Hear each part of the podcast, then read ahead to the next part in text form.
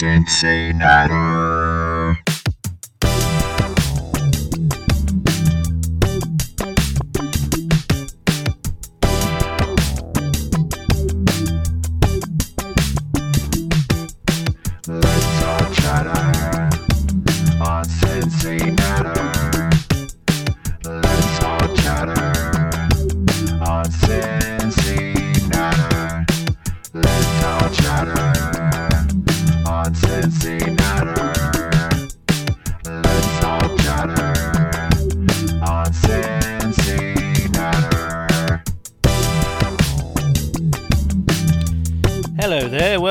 Episode 217 of CinciNatter, the Bengals UK podcast. My name's Paul Hirons. Welcome along. What a week it's been. What a week. What a week. Plenty of stuff happening. Plenty of stuff has happened. Plenty of stuff to talk about. And it's only the second week of camp. What is going on? I ask you, Nathan Palmer. How are you doing, my son? There's live football back this week. The Bengals are playing next week. It's just starting to creep ever closer to having some real football on our hands, isn't it? And I, I can't wait for it. I don't know about you. Yeah, it's the Hall of Fame game. We're recording this on Monday, the 31st of July. The Hall of Fame game um, at the end of this week, or soon, soon, isn't it? I think it's next. Yeah. I, I don't even know it is, but it's soon, isn't it? It's really soon. Yeah, this week, I believe. It is. And of course, next weekend, uh, or this coming weekend, what is wrong with me? I'm completely all over the shop with my dates. And also, I've just listened, I've just been driving from London back home and listened to the cricket on the way back home. What a treat that is. So my, my brain is still buzzing with baseball. And if you're an American listener, do uh, do Google baseball if you want a full explanation. Anyway, right. Um, so football is just around the corner.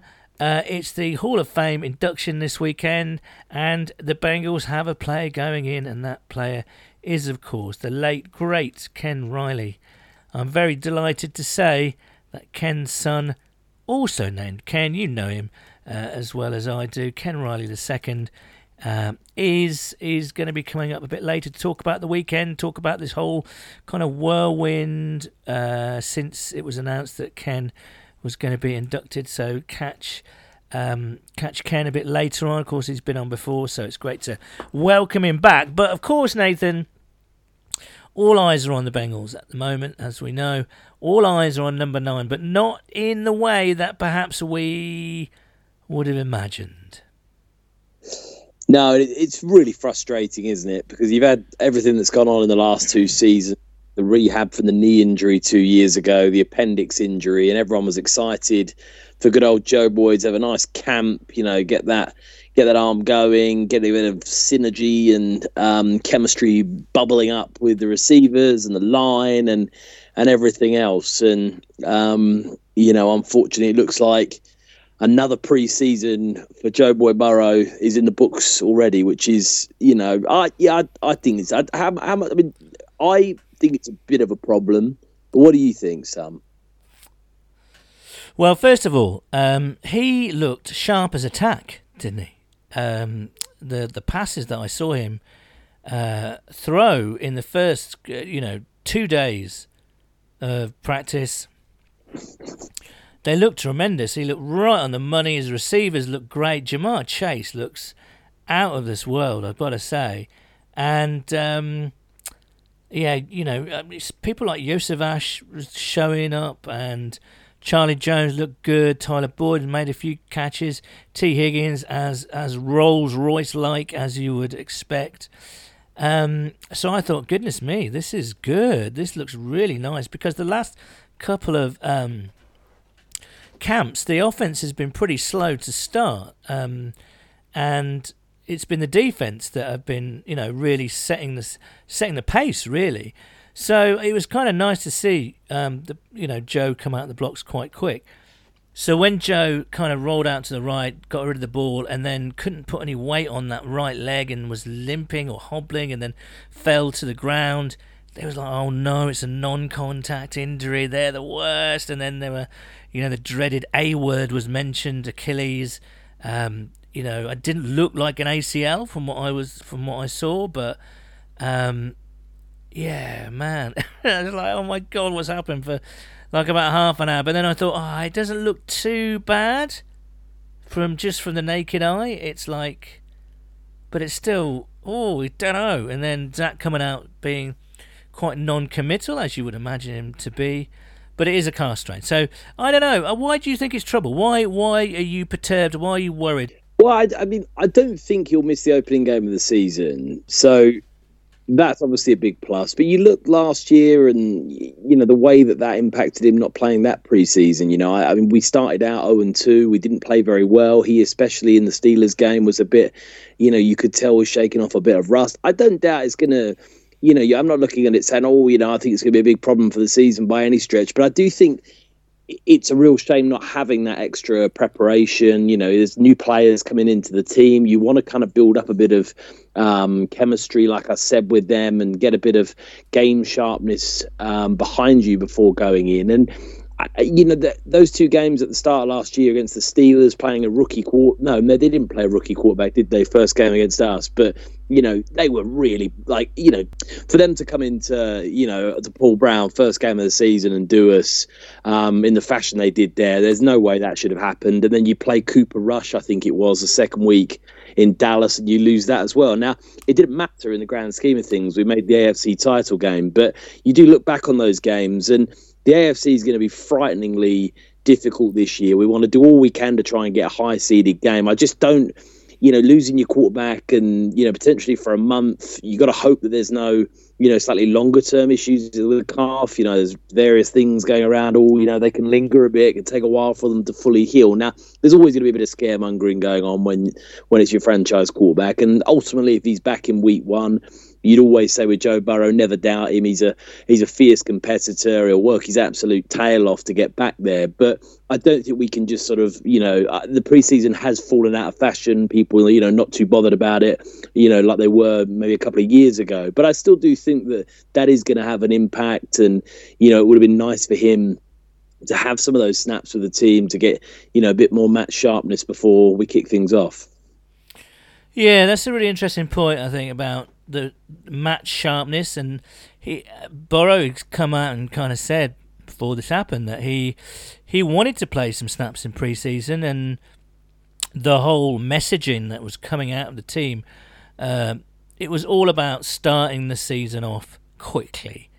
Uh, exactly as you said, the last two seasons they've come out slow, and they've really they've really had to play every game if it, as if it was a cup final, right? To make the playoffs, they've had to go on these crazy 10, 11 game runs to just to get into the playoffs, right?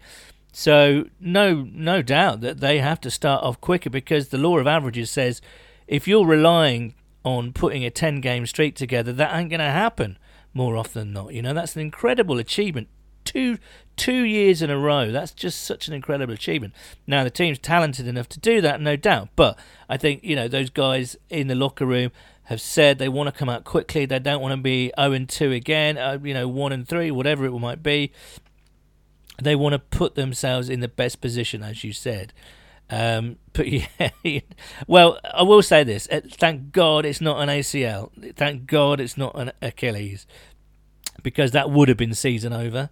And from where we sit now, it's looking like pre-season, not much of a pre-season for Joe Burrow, but it's likely, or well, I'm guessing here, it's likely, isn't it? Let's face it, that he's going to be around for um, for week uh, for week one. But they did go out and sign another quarterback, uh, Reid Sinnett.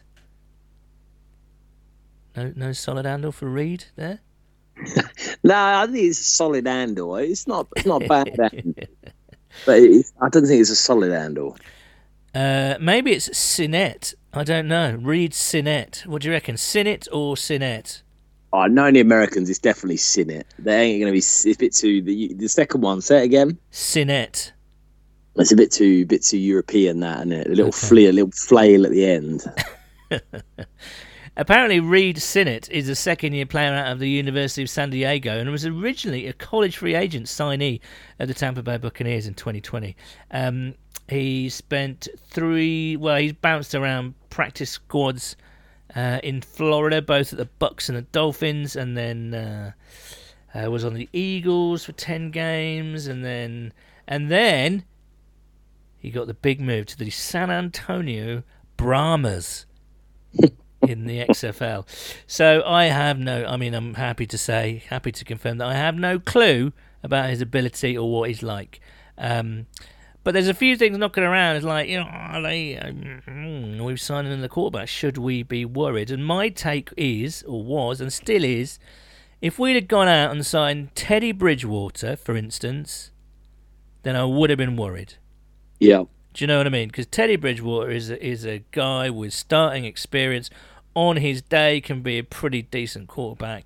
Uh, more often than not, recently he hasn't been. Let's let's be honest, but he's a guy that's bounced around the league, loads of talent. You know, obviously, career destroyed by injuries, really, um, but can still do it. So they, you know, they went out and got someone with with solid starting um, uh, experience who would cost a good couple of million dollars. Um, then I would have been worried because I, it's, why would you go out and sign a guy with starting experience if he wasn't gonna, you know, perhaps start in week one, you know? So, uh, but the, the fact that, and there's no disrespect to Reid Sinnett, but uh, now the fact they've gone out and signed him says to me that they just want another camp body in there to to help alleviate. Now I know Joe's out to alleviate any. Uh, any overwork on uh, on Siemian and uh, on, and Browning. So yeah, I mean, I'm not worried. Not worried now, at least anyway.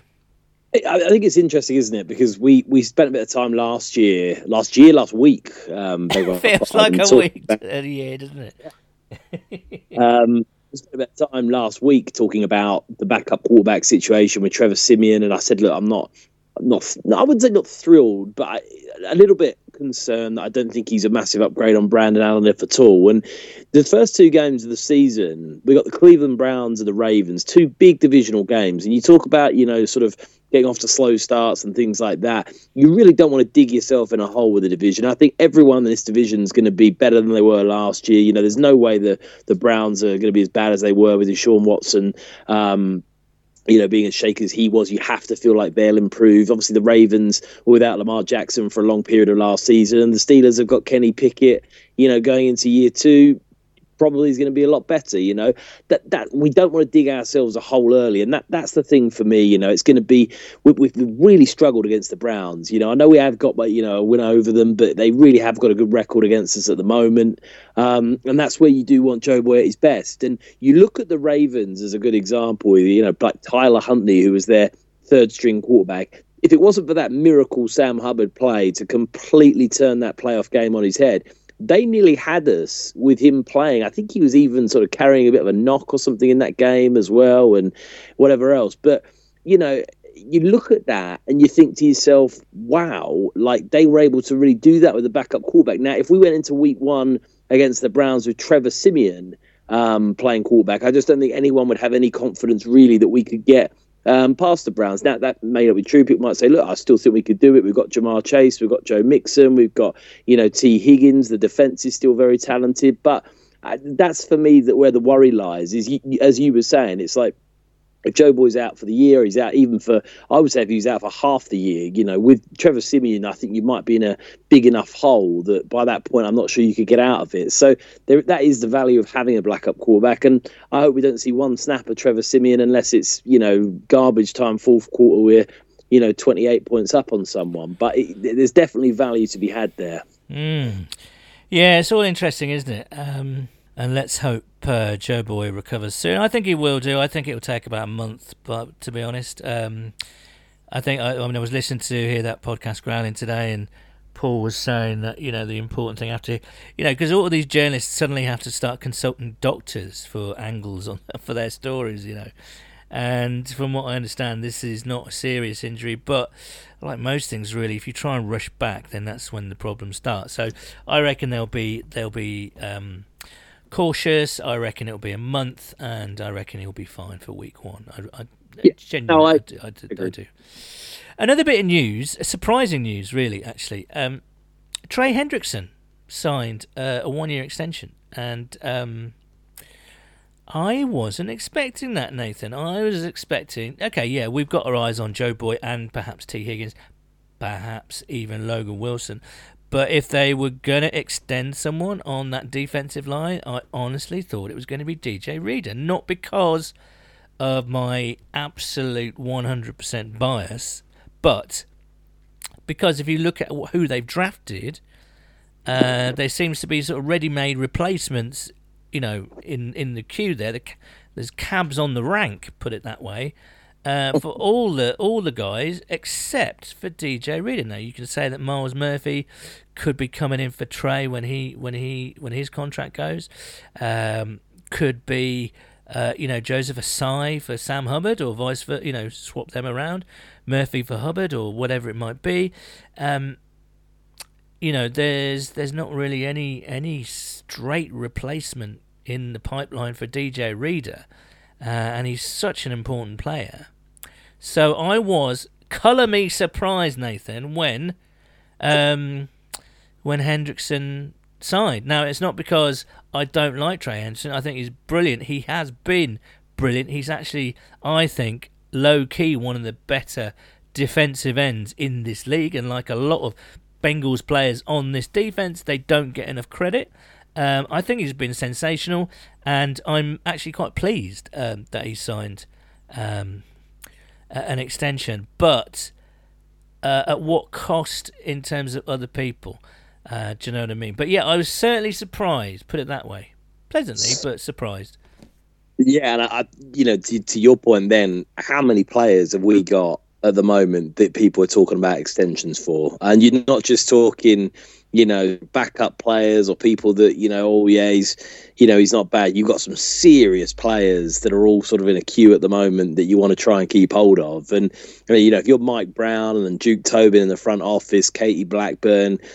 I mean, you've got to have a serious, serious bag of money, and you're trying to see, you know, how much money in that bag you can sort of dish out between all these talents, because there's going to have to be, you know, someone that's going to have to go. I mean, you look at DJ Reader; he's 29 years old. Do you want him back? Without question, you know, I think every single Bengals fan would say, "Look, we want him back." His agent want to get him a fantastic payday that he, he no doubt deserves they'll probably be looking at it and saying they want a longer term deal. They'll obviously know as well that the Bengals have got a lot of deals coming up. They won't want to get shafted by the fact that, you know, the Bengals are trying to sort of get someone in on the cheap because they're trying to sort of spread the money round. DJ Reader, I don't doubt, would have a fantastic market. You know, he's a he's an absolute professional, fantastic player, you know, one of those guys that's a bit under the radar but does all the dirty work in the trenches. And like I said, there'll be a ton of teams that want to have him. So I hope something can get done with him as well. A bit surprised about the Trey Hendrickson stuff. I think there's a bit of cap um, shifting around of money there, which, you know, again, if, if you want to know more about that, Andre Protter will no doubt enlighten you on it. Mm, But yeah, I, hopefully it's a sign of things to come, you know, a bit of bit of a Tetris ball to getting a few bits into place because, Yeah, you know, you, I, I mean, I, I, did see though, I did read that we a lot of people said, oh, it's a bit of rejigging, a bit of you know portioning money into signing bonus, bonuses, etc. I don't think it is. I think it's just a straight raise. well, Trey, I mean, Trey's been one Well, of our best deserves players. it. You know, he's been fantastic. You know. he just came out the other week in the top 100 players in the NFL. I know that's all a bit of a bullshit list, but you know he's in the top 100 in the NFL. He works his tail off every game. Trey Hendrickson. I mean, you know, I know he has statistically had slight a slightly down year last year, but he, he's still the amount of pressure he gets. You know, he's a he's a sort of guy as well. You talk about those younger lads like Myles Murphy and Joseph Ossai. You're telling me there's not a better person in the league for them to sort of be around and learn from than Trey Hendrickson at that position. Well, you yeah, know, he's- him and Sam Hubbard. You know what I mean? Yeah, exactly. You know I exactly. mean? So they're, they're two guys that are just exemplar uh, professionals, aren't they? Really, and they and they're also, you know, Trey's pretty much one of the most distru- I think in that clip of the NFL greatest players of the season, top 100 or whatever it's called, um, one of the guys, you know, they always get guys on fellow players to kind of talk about how good the player in question is, and one guy was sort of saying, "Yeah, man, he's just like relentless and he's low key crazy as well." so I like the idea that we've got someone who's low key crazy on our He uh, does defensive like a bit of a no. I always love the fact that he doesn't wear any gloves. He's just sort of like everyone else has got all these like you know fancy gloves on. He's just Mm. like you know no gloves on, got his hand out there ready to go. And I, yeah, I don't think you'd want to piss him off, Trey Hendrickson. He's the one player on that team that I think if you wound him up, you know, you could be on the receiving end of a fairly big, um, big uppercut from him. Well, I was watching some uh, on Twitter. I follow a few old soccer uh, accounts, like soccer from 1974, that kind of thing, to 1984. And there's a lot of guys there who, do- you know, in the freezing cold uh, on a wet Tuesday in Stoke, um, both literally and metaphorically, um, they don't wear hardly any clothes. You know, they don't like wearing extra layers. I wondered what kind of uh, what kind of guy you would be in the cold when you're playing sport. Were you a, or are you a, a kind of a fully gloved gloved up member of the the layers the layers club, or are you kind of you know uh, can you hang can you hang a coat on each of your nipples and uh, and uh, and you just wear like a short sleeve shirt with your with that lustrous hairy chest of yours exposed for all to see? What what we saying? I think you got to try and try and break, especially if you're playing a yeah, thing like soccer. You know, you run around for ten minutes and you absolutely, you know, even though it's you know one degree outside, you feel like you're you're sweating out and you, you know, you almost want to get your top off, don't you? So I I think less is more in that situation. You just got to brave it through the warm up and you get out there, quick sprint down the line and and uh, the engine's running. Exactly. Yeah, I like it. I like it.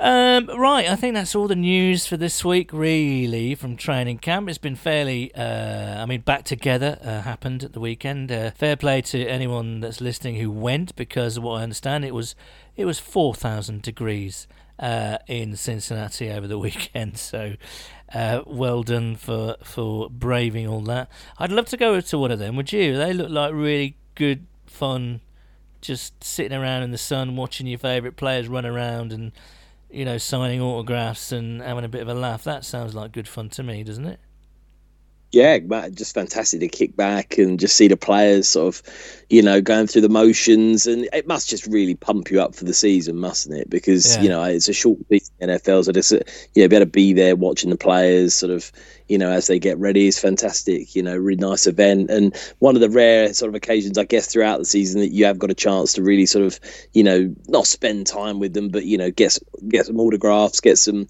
get some photos, and you know, especially stuff like that for the kids. I mean, it's fantastic, isn't it? yeah absolutely wish i was there very jealous indeed um, now i said it earlier and i'll say it again ja'marr chase looks incredible the battle that he's been having with cam taylor britt in training camp looks like a proper ding dong and he's winning it because he's of the best in the game. And but Cam Taylor Britt, as you would imagine, is giving as good as he gets, and uh, you know, s- you know, sticking his face right in there. But Chase just looks incredible. Not not like super smooth like like say T, but the sheer strength. And um, I don't know, he's just playing with this. Uh, it just feels like there's another couple of gears to come from him, you know. Um, and he's just sort of strolling through camp, using his this incredibly, um, amazingly strong core and lower body strength, and um, he's just like, oh god, I, It's got to be. It's got to be good for Cam Taylor as well to be able to go up against someone like that in training every single day, isn't it? Because when you're going up against someone like him and also Tee Higgins, that's got to when you come up against some some slightly lesser guys, you know, maybe give you that bit of an edge. So I think that's the other benefit is for a player like you know Cam Taylor Britt who took a big step forward last year, and you need him to take take another big step forward um, this year because a lot of players have gone from that secondary and he really needs to step up and play good football. So I'm sure that's some, you know, excellent reps for him to be getting going up against guys like Ja'Marr Chase, you know.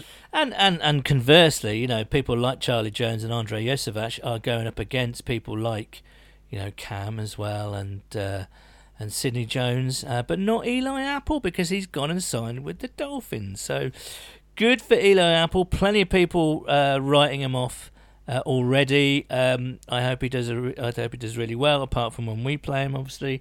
Um, Tyreek Hill and Eli Apple getting together and playing on the same team will be literally hilarious. I think. Um, He was bit of a knobhead when he Eli Apple. He was, but he actually, yeah, I didn't like his. I personally, I didn't like his chatting. Plenty of Yeah. people did. Um, thought it was funny, and he did say the odd funny thing. To be fair, but it was just constant, wasn't it? Constant kind of. It's like, yeah, all right, just chill it out, chill, chill your rockets, lad. I mean, I think he, for the most part, uh, I, first of all, he was a good signing. You know, we didn't pay a lot for him at all, and he came in and he made some big plays. He he was on the field. He was healthy most of the time. He obviously had that incredible play um, against the Chiefs, stopping his now teammate Tyreek Hill, as we've said before, and he's good value. I just, I just, I think that not to be like, you know.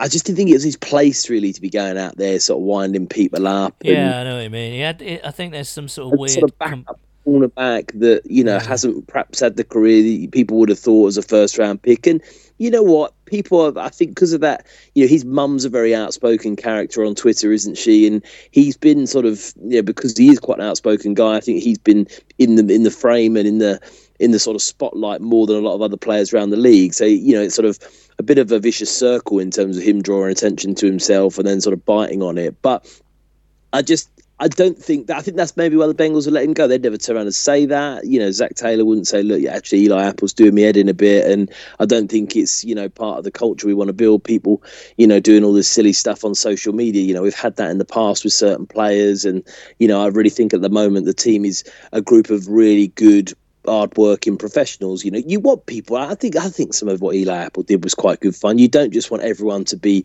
you know, boring, hard-working. Like we've had some of the best characters in the NFL on this team with people like Chad and TJ and you know people like that. So you do want some characters on there, but I think you know with that kind of stuff, Eli Apple, I I, I just think it, at times it makes you sort of.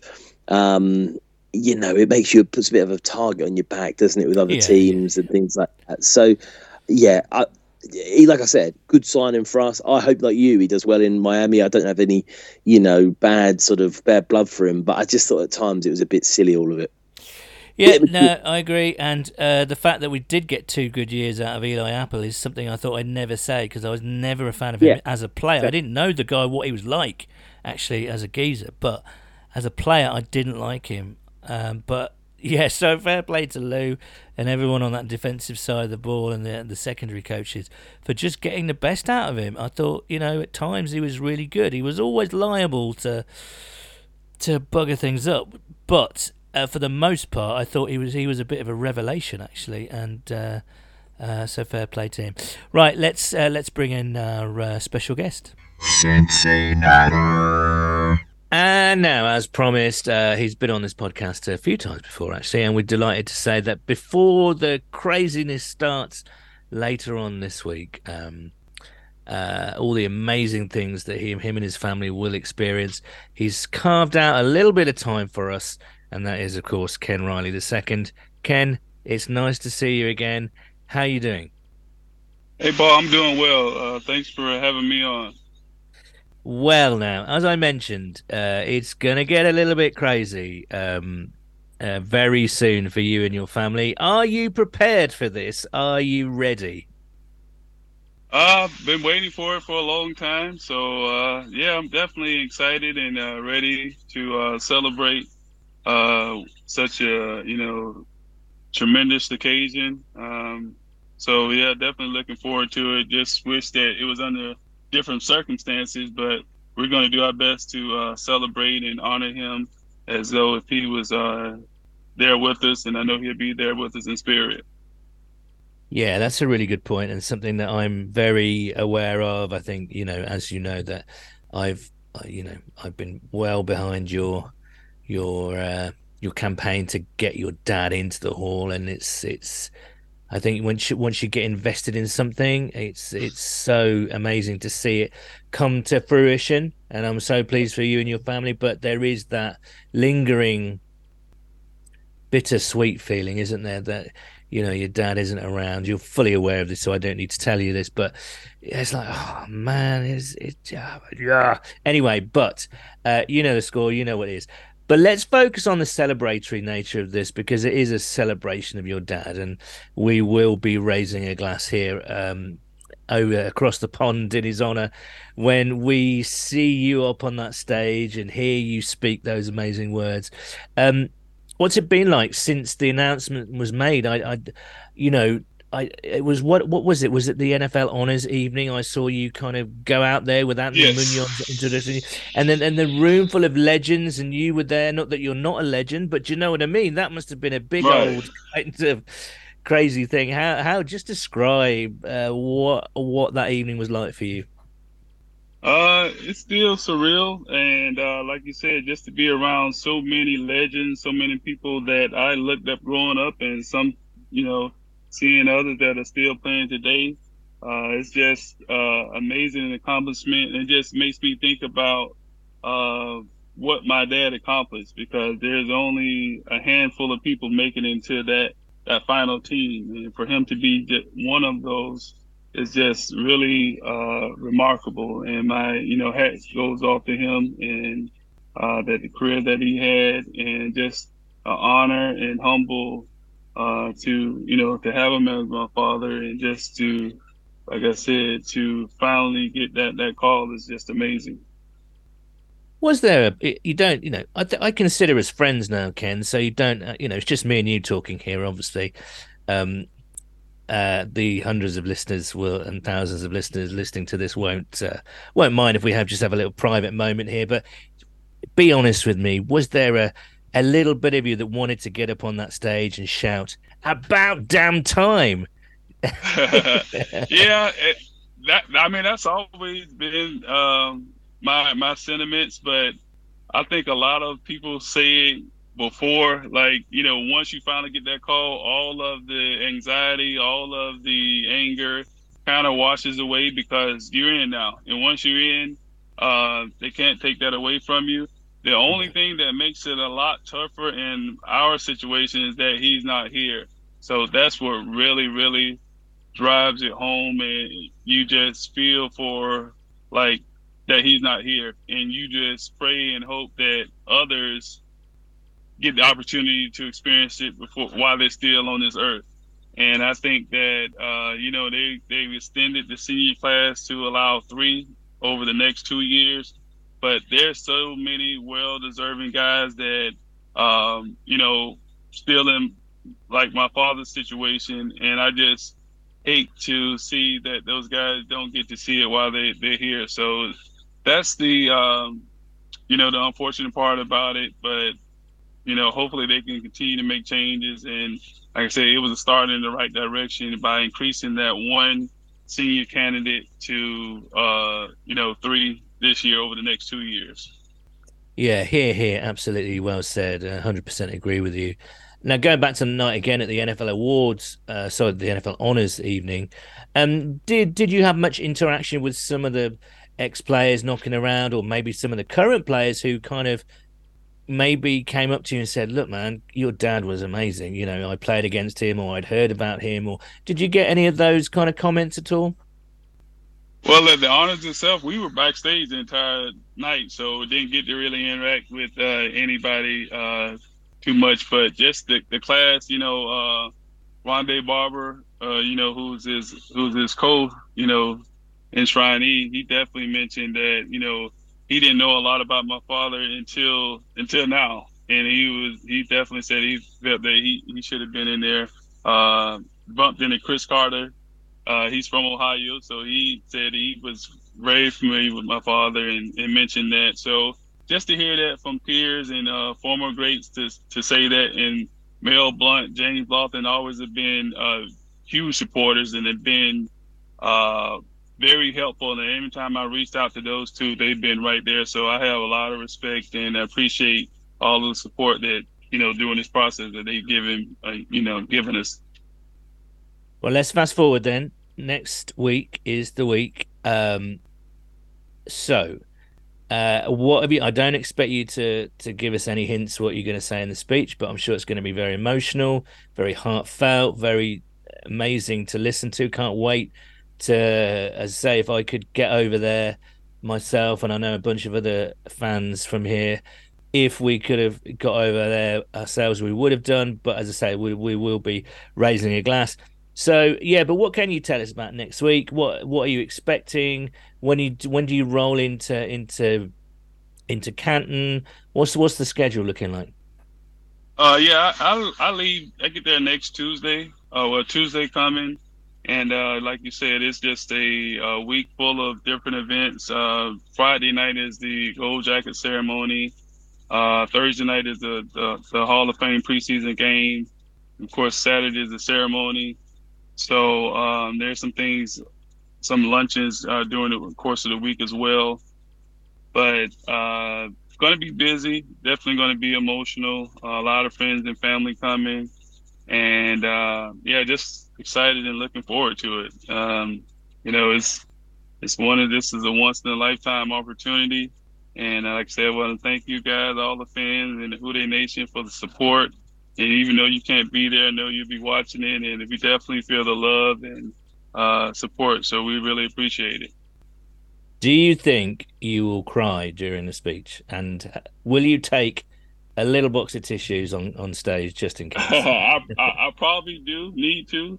Uh, just I know uh, definitely going to be emotional. Like I said, it's been a long, long time coming. My plan is not to, but you know, if I do, I, I wouldn't be surprised if I did. But the plan is not to. I definitely want to be there. Uh, like I said, it's a celebration. So uh, yes, it's going to be emotional, but I definitely uh, just want to to be able to communicate and express like you know what what his career was about and so um the plan is not to but i wouldn't bet on it not happening so um I yeah, don't think be- it's gonna be anybody would blame you if you did. Wouldn't think anything less of you if you did, man. Um, what are you going to do after this? Because as I say, you've been you've been remarkable in your tenacity and your determination and your relentlessness in your campaigning. Um, you know, first, you know, your dad was inducted into the Bengals Ring of Honor, which was great. Which was the I think probably knocked a few doors down, actually, right? And then we get the Hall of Fame. So, what are you going to do? Like, say, the Monday after all this, and you get back home and you sit down. What's what's is it going to be a huge come down for you? Is it going to be like, oh my god, my purpose is gone? You know what I mean? How are you going to feel? Yeah. No, I've been thinking about that because, like you said, for so many years, this has been such a major part of my life. And, and I actually thought about it a couple of weeks ago when they made the announcement for the semifinalists, you know, Ken Anderson's again on that list. And I just, um, the moment that I heard that, it just immediately flashed back to all of these years where I've been going, we've been going through this process and making it to the semifinals. And, you know, the last couple years, he was getting you know, closer to the finals. So um, at this point, I don't like I said, this is the finale, but I definitely will continue to champion, you know, all you know, the Bengals that are currently up, the Ken Andersons, the Willie Andersons, you know, there's still Isaac, you know, Isaac Curtis out there, Lamar Parrish. So if I can do anything, I, I know my voice is not not huge. I don't carry the weight as my father, but you know, if anything I can do to to help champion that. Um, definitely going to do that, and uh, so uh, yeah, it's it's definitely see the finale of it. But again, I'm still going to be rooting for all of the the, the you know former great Bengals that are trying to get in as well. And you've got your son's career to to look out for as well. He, I understand he's uh, showing promise as an athlete, so uh, you've got your family to to to get involved in. Not that you haven't, but you know what I mean. It's kind of like you've got that to to to kind of enjoy. Uh, listen, Ken, um, from us all here in the UK, I we're so proud of you and so proud of your dad. It makes us really proud to be Bengals fans that you know your dad is finally getting the recognition that he deserves. And dare I say, and I'm going to say it sounds corny, but I genuinely think he'd be really proud of you for the way you've conducted yourself with us, the fans, with with the campaigning and the determination. So, if I had a hat, if I was wearing a hat, I would I would tip it to you. And uh, listen, I hope it goes great. I hope you enjoy it. I hope you are able to enjoy it because of its emotional kind of nature. But yeah, we'll be watching. We'll be raising a glass. So have a have an, an amazing time, man. But again, like I said, I really, without you guys, the fans, like I said, you're across the pond, and I know it's late your time, and I really, really, we really appreciate, you know, the fan support and everything that y'all done as well. So I really appreciate that from the bottom of my heart. And uh, even though you're not there, I know y'all there in spirit. So, you know, I appreciate that. Well, Ken, well, we'll catch up down the line. Maybe we can just talk some football for a change next time you come on, right? We can talk about some games that that are coming on. But uh, yeah, great to see you, Ken. All the best, mate, and uh, have a great time. All right, appreciate it. Thank you. CinciNatter. There you go. How lovely it is to have Ken Riley II on uh, CinciNatter again. And thank you to to Ken for carving out a little bit of time for us just before he sets uh, sets sail for Canton with with speech in hand. And I tell you that if uh, if he starts to cry, I think I might start crying. I have to say, it's going to be an emotional ceremony, and uh, you can just tell how much it means to him. Um, that his dad is in, and I'm, I'm personally extremely stoked that he is, and uh, Fantastic. Yeah, yeah, it's just great, isn't it? I mean, and couldn't have happened to a nicer guy and a nicer family, but it's that weird, bittersweet feeling always lingering. It's kind of like this should have happened ten Yep. years ago.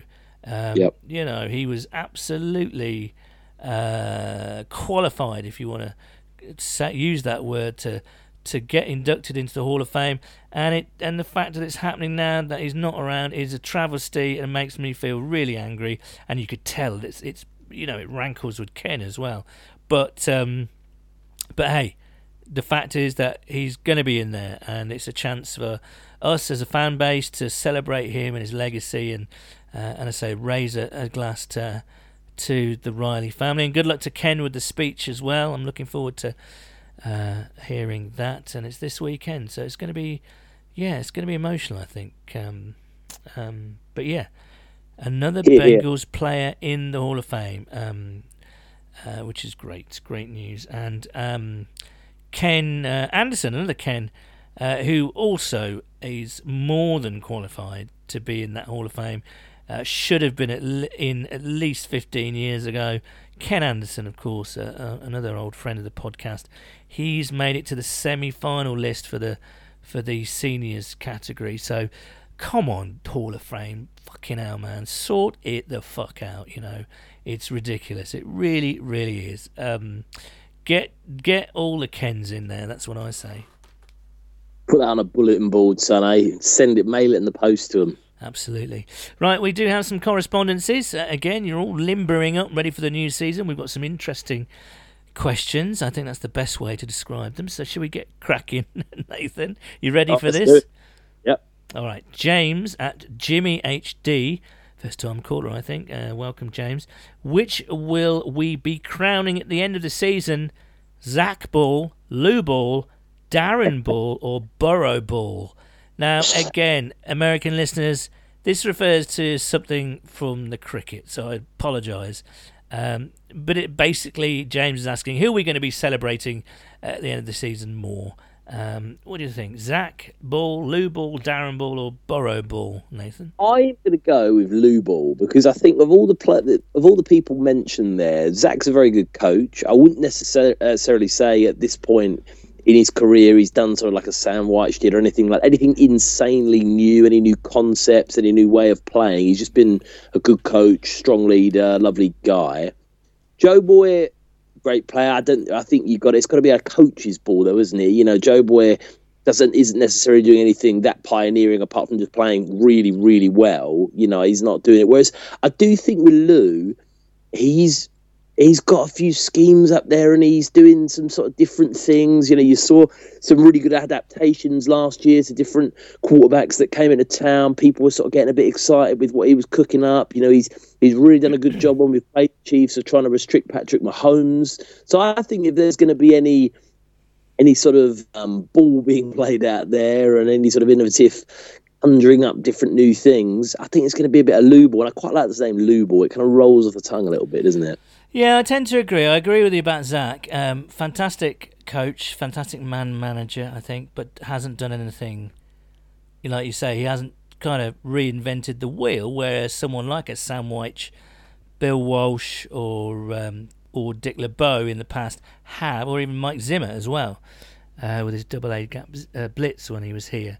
Um, but then again, Lou hasn't had a sort of defining scheme yet. You know that isn't copied all over the the place. What it should have should be, because you say the way he stopped Pat Mahomes, more or less, um, has been pretty revelatory. So yeah, I'll go with Lou Ball as well. I think. Um, I think Darren Darren's just. I think Darren just wants his unit to improve after last year. Um, so that'll be interesting. We must send our best wishes to Drew Christmas as well. I had no idea how serious uh, his condition was. I still don't know what's happened to him, but apparently had a medical emergency at the facility. Is now resting up in hospital. So we send uh, best wishes to Drew because uh, we know he loves to listen to this podcast. Um, not really. Um, so yeah, um, yeah, Lou Ball for me. I think. Um, just as you were saying about um, you were saying about the old special teams unit, the one thing that I found really interesting, you talk about Darren Ball being a bit um, bit of a difficult one to to coin, but they were saying that Brad Robbins apparently he, they reckon he's running like a 4.6 40 yard dash or that he's got some real speed to him wow. and there was an ever so slight insinuation that look you know there could be an option here returner. to run sorry punt returner. No, but for him to, you know, potentially run a few fakes, or a few trick plays, right? Okay, yeah, yeah, yeah. with, you know, in the past, not known for their trick plays on special teams whatsoever. Certainly, you know, Marvin never really played anything like that, and even Zac, it's not necessarily been, you know, one of the things he's gone to on special team, but could be an interesting one. If you've got a geezer that can do four six, you know, that's pretty mm. pretty exciting. So watch out for that. This could be something to watch potentially in the pre-season, mm, just to see sort of you know what they've got there. Maybe try him out, see what it actually looks like in a real game. But stick him yeah, in a slot, bloody hell. Uh, Paul at PCAR Burns, are you watching the Netflix quarterbacks documentary? And would it have been better if they'd have filmed and followed Joe Burrow for it? The answer for me is no. I'm still in full cricket mode, although things are shifting now. Now the Ashes is over, and now uh, training camp has started. So, um, yeah, it doesn't hold that much. I'm not that fussed about seeing Kirk Cousins and Pat Mahomes. I'm sure it's relatively interesting, but I don't know. I'm just not really into it. But of course, with Joe, if Joe Boy was in it, then I'd probably watch it. I think, but um, they're saying that Joe the next season, aren't they? I, I, I no, I, think that, I think yeah, there was a report out there, but I think it's a load of old. Um, oh, is it? Tittle tattle. Um, uh, but no, I've not, not been watching. You've been watching it, Nathan? You've been. No, I haven't. I I think it's on the list. You've been living life, just been enjoying the summer, haven't you? Basically. Yeah, it's on the list though. I think. But uh, did you see talking of Joe Boy and just you know the whole TV cameras on? Did you see that thing he did with Barstool Sports promoting that energy drink? yeah. Yeah, my I, I, texted my uh, first of all. He loves a onesie, doesn't he? And um, yeah, yeah and that was a fairly hideous onesie that he was uh, wearing. Um, it's, it's, it looked hideous if you or I wore it. But it, it, I what are you saying? I could pull that off. I'd look basically like a massive teddy bear if I wore that kind of stuff. I, uh, I, I thought she looked quite cool and it, it, sort of underpins his vibe a bit. But it's cool seeing him in those things and just how he is. He's quite a sort of laid back, funny guy without really yeah, doing much. Yeah. You know what I mean? Like, just he's very humorous, but he doesn't he doesn't need to try very hard. You know, he's not going necessarily going to be the life of the party, but he's you know he sort of dives in with some good stuff. I thought it was really enjoyable, and I think he would be a really good. You've been looking um, for some uh, body armor because my my uh, my twelve year old nephew absolutely goes nuts for. Uh, that drink Prime. Other energy drinks are available, of course, um, but that Prime shite that uh, people go nuts for, all the kids love, and um, uh, and I texted him. I said, "Look, you're going to get some body armor now." And he was like, "What? What are you talking about?" Yeah, watch the watch the watch the video. Look, it's your your boy Joe Burrow that I've been trying to teach you all about, and he's not interested. So, um, I mean, You know there's what's funny for body armor? sorry, say again. He's um said, you know what's funny for body armor is they've obviously spent God knows how much, Yeah. you know, doing that thing with Joe Burrow, getting that you know thing together and filmed. Joe Burrow was on, I think it was NFL Network the other day with, you know, it was hilarious. He sat there on NFL Network and he's got a bottle of body armor very deliberately placed, but it was like literally like half the screen was the bottle of body armor, and then Yeah, Joe Burrow oh, sort of that, like behind it. It was like the most obvious thing that I've ever seen. But if you're body armor, you've put all this money into saying, oh, you know, Joe Burrow is supposedly drinking body armor. He's telling you, you know, saying, oh, yeah, it's fantastic. It's got all these vitamins and, you know, keeps me strong and upright. And then he goes down on his calf about two days Oh no, it's not out. great advertising, isn't it? It's it's it's trade. It's not a great trade standards uh, situation, is it? Uh, from Body Armor, so sort yourself out, Body Armor. Um, I'm getting back on trade. Exactly. Right, Neil Gillett at Neil352. Hello, Neil. Um, given the impressive start to camp by the rookie cornerbacks, how many cornerbacks do we keep in the 53 and who is most in danger of missing out? Forgot to add soup of choice, Chinese hot and sour, or cream of mushroom. Okay, let's unpack this, Neil. There's a lot to uh, process there. Oh, and I think that's a really tricky question because um, Lou, what would Lou do Ooh. in this situation? I think I don't know. he loves he loves a few cornerbacks, doesn't he, old Lou? Um, but you've got you've got potentially DJ Ivey um, has has been flashing in training camp. Um, DJ Turner looks the absolute business. Actually, he looks Yeah. really good. So Uh. Allan Allan George, our old pal Allan George, friend of the podcast. He looks decent, and he's got a year uh, year's experience now, and he flashed last year a little bit too. Um, and of course, you've got the experience of Sidney Jones. Cheeto should be back. Cam Taylor Britt, Jalen Davis, Mike Hilton. There's eight. Maybe they'll carry eight. May because it's normally around seven, isn't it?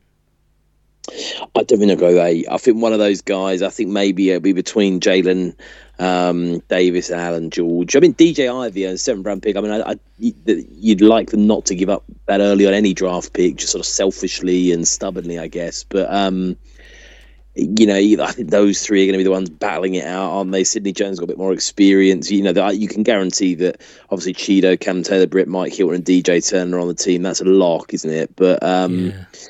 Yeah, another good one to watch. Really, that's a good preseason battle. To Yeah, sort of and there feels like there's some depth, and if the rookies work out, and of course we are talking here, we we don't want to fall into this trap where we see a few plays and oh, from DJ Turner and DJ Ivey, and kind of go, oh my god, they're going to be the second coming. They're going to be like you know Pro Bowl quality corners.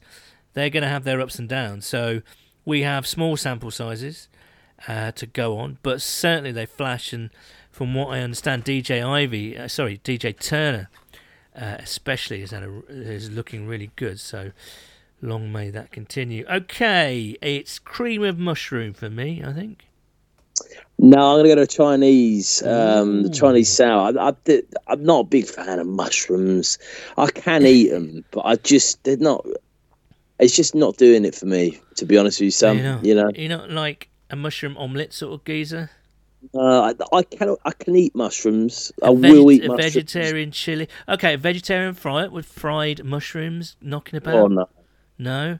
What? Um, mushroom. What else is mushrooms? Good I- in I can- chili. I can put up with mushrooms if they're on like if they're sort of really like mushed in somewhere, or even on a pizza if I have to. It's, it wouldn't be the worst thing ever. But I'm just not. They're they're a three and a half out of ten for me. Like not into Right. the outrageously like can't stand them phase, but just in the sort of like, ugh, you know, not a huge one. Okay. Leon So- Cook. Dramatic. So you're not into pickled eggs. You're not into mushrooms. There is something wrong with you. Zero five out of ten, let alone three and a half. Leon Cook at Cook Raw. solid handle. Um, who do you feel is going to have a breakout year? I was all in on Myles Murphy. However, with Trey's new deal, I'm not sure how much time he'll get. Uh, can Taylor Britt is look Cam Taylor Britt is looking like an incredible signing. He is indeed. What I like about Cam Taylor Britt, I think, more than his play, that came on really amazingly last year, didn't it? Um, until, you know, when he got to the playoffs, he had a superb, superb playoffs uh, stretch. Those those couple of games were fantastic, I thought. Um, but I think it's his personality. I think he's got real leadership qualities. He's got a, an effervescence. He's, you know, he's one of those heart and soul guys. I think of the locker room, and um, I know that he was his nickname is Juice. And uh, look, it's another old friend of the podcast as well. But we knew that when we interviewed him. His personality really shone, and he's great with the fans. Um, yeah, what a great signing. I have no idea yet in terms of who's going to have a breakout year. These are the questions where, that we will answer a bit farther down the line. But yeah, I, I, I tell you, I'll give you, I'll give you a name now, Leon. It's going to be Joseph Ossai. I think. Yeah, that's that would have been mine. That would have been mine. He, he's obviously didn't play, did he, in his rookie year with with that injury? He's got serious upside. This is his real sort of second year, quote quote. Obviously missing that first one, so he'll be one. It's a good point though regarding Trey Hendrickson and Sam Hubbard. You know how much time is he going to get in that rotation? But you'd like to think the Bengals want to sort of thrust him in there and you know really give him a chance. So yeah, I think he really is someone that you're sort of rubbing your hands together for to really take that step up and give us that bit of extra, um, bit of extra edge on the the edge. Do you like that? I like it. Yeah, I like it. Um, Kitch at SAFC underscore Bengals started. A lot of first time callers in the off season. We picked up some new fans. Indeed, indeed. Um, started my well, check this out. Started my NFL supporters journey with the Bengals this season. Any other fans in the Leeds area? Um, I'll I'll retweet your tweet, um, Kitch, and hopefully, um, yeah, we've got plenty of fans up in Sheffield and Manchester. There's bound to be a few knocking about in Leeds, so uh, yeah, we'll retweet that for you, Kitch, and hopefully we'll hook you up with someone and look out for some meetups. Um, you know, in in the season up north. Hopefully, uh, you'll you'll enjoy being part of the community. Welcome. It's great to have another person along. Michael Smith at conniving underscore crow. Solid handle. Reader or Cheeto, who you assigning long term and why? Ah, oh, I oh, he's picked my possibly my two favourite players, and I both want them to stay. But as I'm going to say this, they've drafted depth at corner. I think Cheeto goes. I think there is no one to replace Reader what he does. Even though, so I'm going to go Reader, even though if you were just to judge them on positions and premiumness of positions, then you're going to take cornerback over nose tackle every day, right? But I think what Reader does is quite unique for a nose tackle because he he really does disrupt, but not necessarily gets to the quarterback, but he does disrupt that pocket and he takes on double teams.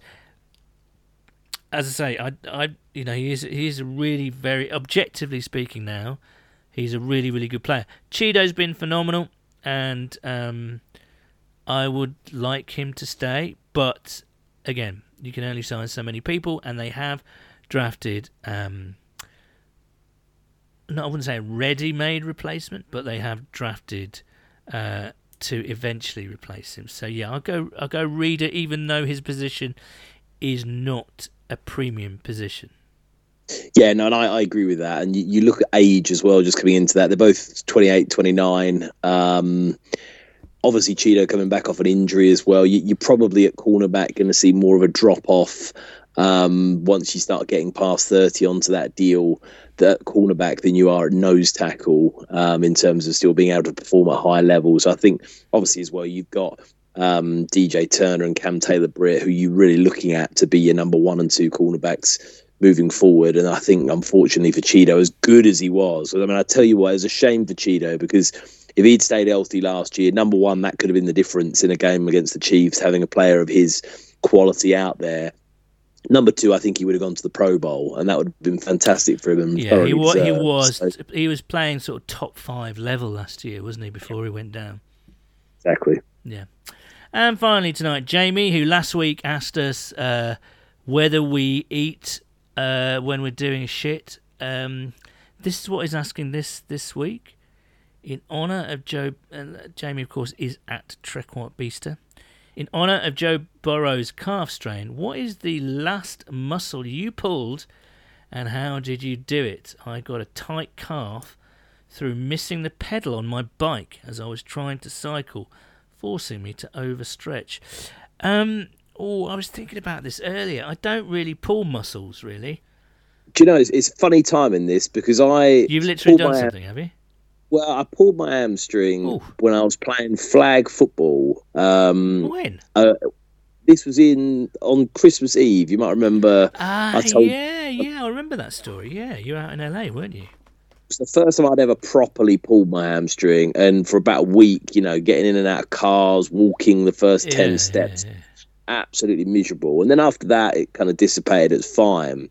And I've I've just been playing a bit of tennis and squash in the last week, and all of a sudden, I was like, oh, I can just feel it. Because this is the thing about like, you know, I'm getting into my mid thirties now, so it's a bit. Um, you know these things start to linger around a bit don't they? But this is kind of what they're saying with people like joe boy and people that got these like muscle injuries is you might sort of think you're over a bit. There are you know the chance of reoccurrence especially when i mean joe boy is going to be working at a you know a hundred times different level from me. He's going to have all the nutrition. He's going to have all the the Yeah, he's going to be like cryogenic chambers. He's going to have, Yeah, you know, like exactly. water therapy.